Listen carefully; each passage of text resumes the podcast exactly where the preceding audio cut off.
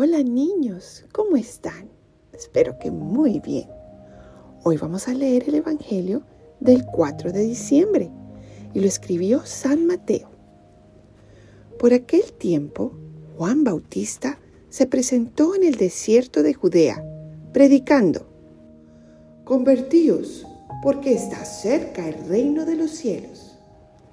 Este es el que anunció el profeta Isaías, diciendo, una voz grita en el desierto, preparad el camino del Señor, allanad sus senderos. Juan llevaba un vestido de piel de camello, con una correa de cuero a la cintura, y se alimentaba de saltamontes y miel silvestre. Y acudía a él toda la gente de Jerusalén, de Judea y del valle del Jordán. Confesaban sus pecados y él los bautizaba en el Jordán. Al ver que muchos fariseos y saduceos venían a que los bautizara, les dijo, Camada de víboras, ¿quién os ha enseñado a escapar del castigo inminente? Dad el fruto que pide la conversión. Y no os hagáis ilusiones pensando, Abraham es nuestro Padre. Pues os digo que Dios es capaz de sacar hijos de Abraham de estas piedras ya toca el hacha la base de los árboles, y el árbol que no da buen fruto será talado y echado al fuego. Yo os bautizo con agua para que os convertáis, pero el que viene detrás de mí puede más que yo, y no merezco ni llevarle las sandalias. Él os bautizará con Espíritu Santo y fuego. Él tiene el bieldo en la mano, aventará su parva, reunirá su trigo en el granero y quemará la paja en una hoguera que no se apaga. Palabra del Señor, gloria a ti, Señor Jesús.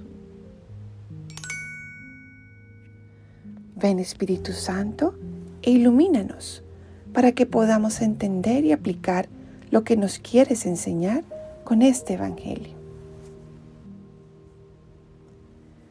En este Evangelio, niños, Juan el Bautista está diciéndoles a todas las personas que vienen a bautizarse con él que deben convertirse. ¿Y qué quiere decir convertirse? Quiere decir que siempre escojamos hacer el bien, hacer lo correcto, hacer lo que le agrada a Jesús. Pero a veces eso es tan difícil, ¿verdad?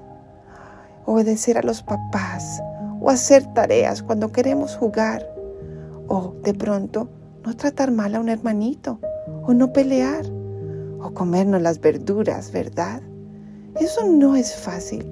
Y saben una cosa, a los adultos también nos cuesta trabajo hacer el bien, muchas veces. Pero como Jesús sabe que es difícil, Él nos ha dado muchas herramientas para poder hacerlo. ¿Cómo así que herramientas?